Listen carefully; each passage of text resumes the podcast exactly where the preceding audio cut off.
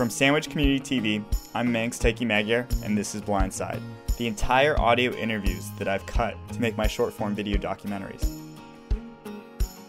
In the summer of 2017, I spoke with nature writer David Gessner, but on this specific occasion, I wasn't talking about one of his nature books, but instead on his recently released book that year about Ultimate Frisbee, called Ultimate Glory.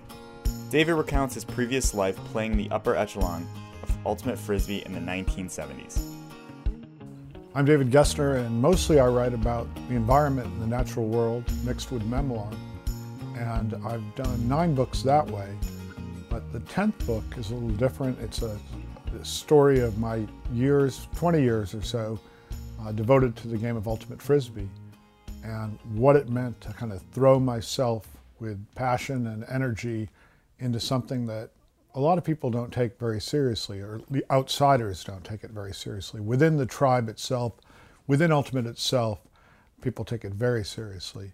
And as I just said at my talk here, uh, sometimes it felt like it was telling people I played professional tiddlywinks. It, um, it was a uh, it's a game with somewhat of an inferiority complex, a little Rodney Dangerfield thing, where not only do others sometimes laugh when you tell them what you do, but players themselves are a little defensive.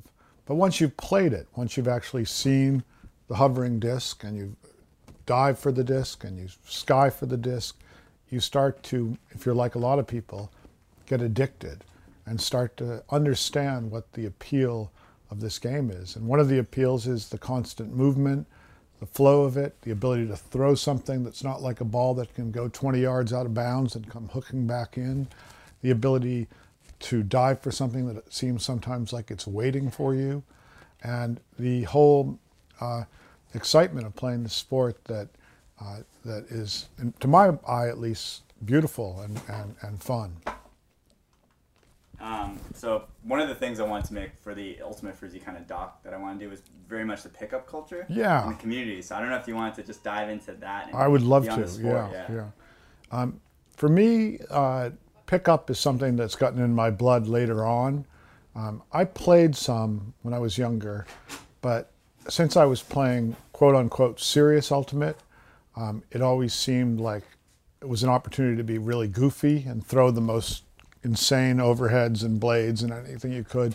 And so, because on the one hand, I was training to you know play in these big tournaments, when I when I did the pickup, I was just like all seriousness was out the window, and I you know and I was lazy on defense and hucking on oh, but recently having come back to play, I play with a pickup community in Wilmington that's made up of all skill levels, uh, young kids high school kids, uh, older players. I'm probably the oldest, I'm 56, but it's really been a, a deep pleasure for me to be part of this community.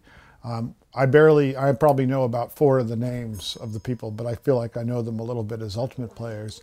And to go out there, whereas it used to be, you know, the stakes were really high, um, to go out there in a kind of loose and fun situation.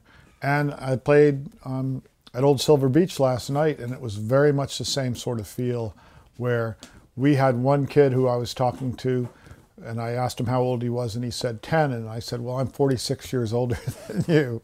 And, and he was pretty good, and it was his first time playing. And other, you know, just all different skill levels.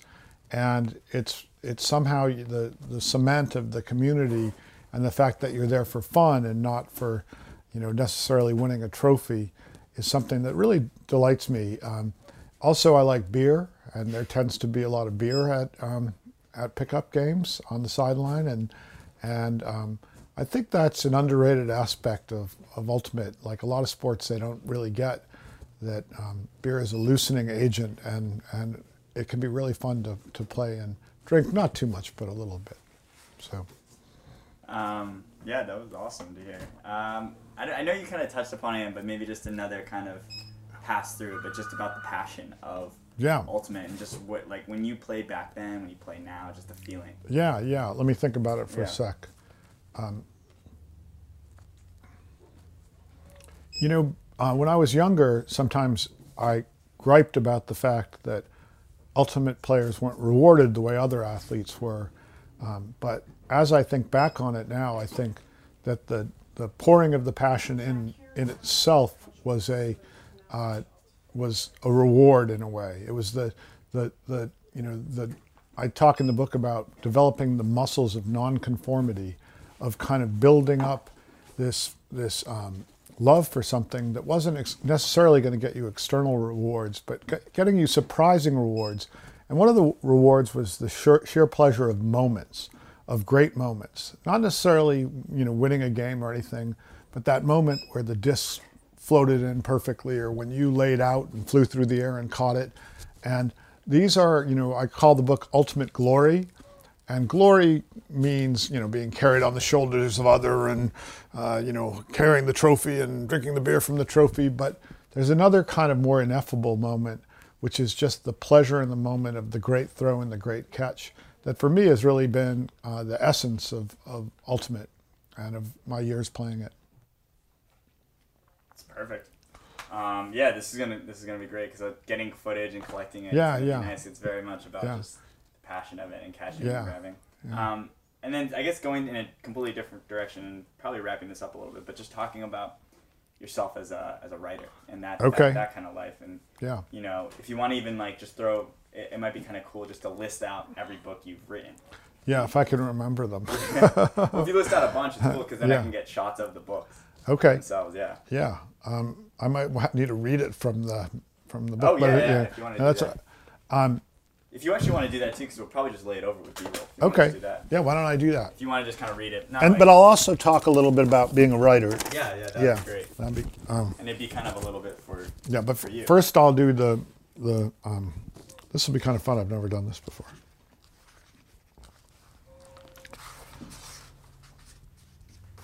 Are you, you ready? A wild, rank place under the Devil's Thumb, Return of the Osprey, Sick of Nature, The Prophet of Dry Hill, Soaring with Fidel, My Green Manifesto, The Tarball Chronicles, All the Wild That Remains, and Ultimate Glory. Um, and I, one fun thing is kind of uh, the my dedication, usually it's to like my daughter Hadley or my wife Nina. Here it's to my team, the hostages, and I, I use all their names and you know all 17 of them, and then at the end I say, in other words, to the hostages. So it's fun to have like I'm still connected to those teammates that I first met, boy, 35 years ago. Um, so that's kind of crazy. Um, the other thing is, for me, after graduation, ultimate and writing were kind of parallel careers. Um, I was trying to, you know, trying to be great at both things, and I found that for, for me, sports allowed a way to think about writing that really helped me produce books, and it was the dailiness of it, the effort, the the kind of momentum you got from from doing something again and again and practicing. And uh, I don't know that I could be a writer, or at least the writer I am, having not had that background in Ultimate. And it was really nice the way it worked out in that I used to think Ultimate was some, I used to think writing was something, let me start that again. I used to think that Ultimate was something that got in the way of writing.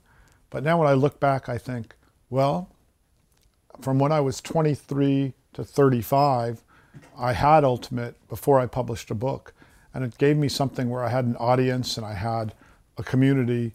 And then I stopped playing, and that fall I played at Nationals, and the next spring my first book came out. So it was like a handing off from one part of my life to the next. So they were both at the same time, but they also both had their times.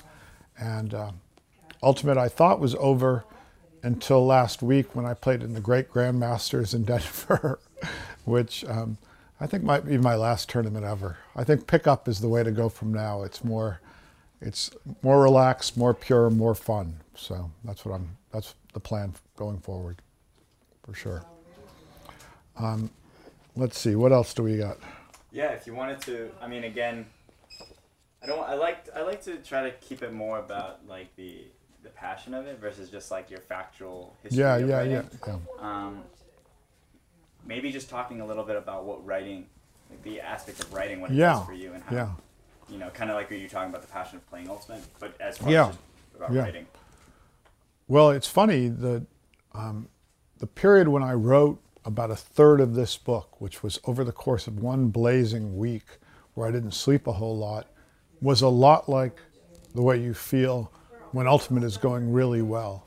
I was completely absorbed in the thing itself. I was, um, I was typing away at, my computer. I was only sleeping about four hours a night, and I was laughing out loud at some of the crazy things that uh, friends of mine had done back in the, our days playing. And so, in a weird way, the process of of playing of, of writing was a lot like the process of playing. It was like I was in the flow of it, and I was really going with it. And it was I was surprised when the week ended and I had 150 pages that I hadn't really expected to come. So that passion of, of writing was a lot like the passion of playing. Cool. Um, I, I, I sometimes finish off with like I had a lot of local businesses say like we are you know for instance we are Titcomb's Books and mm-hmm. we're Sandwich Local but for, I like to have a kind of a close I like to do introductions basically at the end. Okay. So I don't know if you had a kind of a thing you could do. I'm David Gessner and I'm a, yeah. writer or yeah. If you had a little kind of closing spiel. Sure. Um, I'm David Gessner and I'm sometimes falsely called a nature writer. I do like to write about the natural world, but I also like to write about the human world and, and my memories and, and memoir. Um, I also, as it turns out, like to write about Ultimate. and my latest book, um, while not about squirrels or trees or leaves, still has a lot of wildness in it. David Gessner continues to write and teach in multiple areas. And on the off chance, he's always down to throw around a frisbee. Blindside is a Sandwich Community TV podcast. Subscribe to us on your favorite platform or visit us directly at www.sandwichcommunitytv.org so you can stay up to date with all the newest content. Thanks for listening.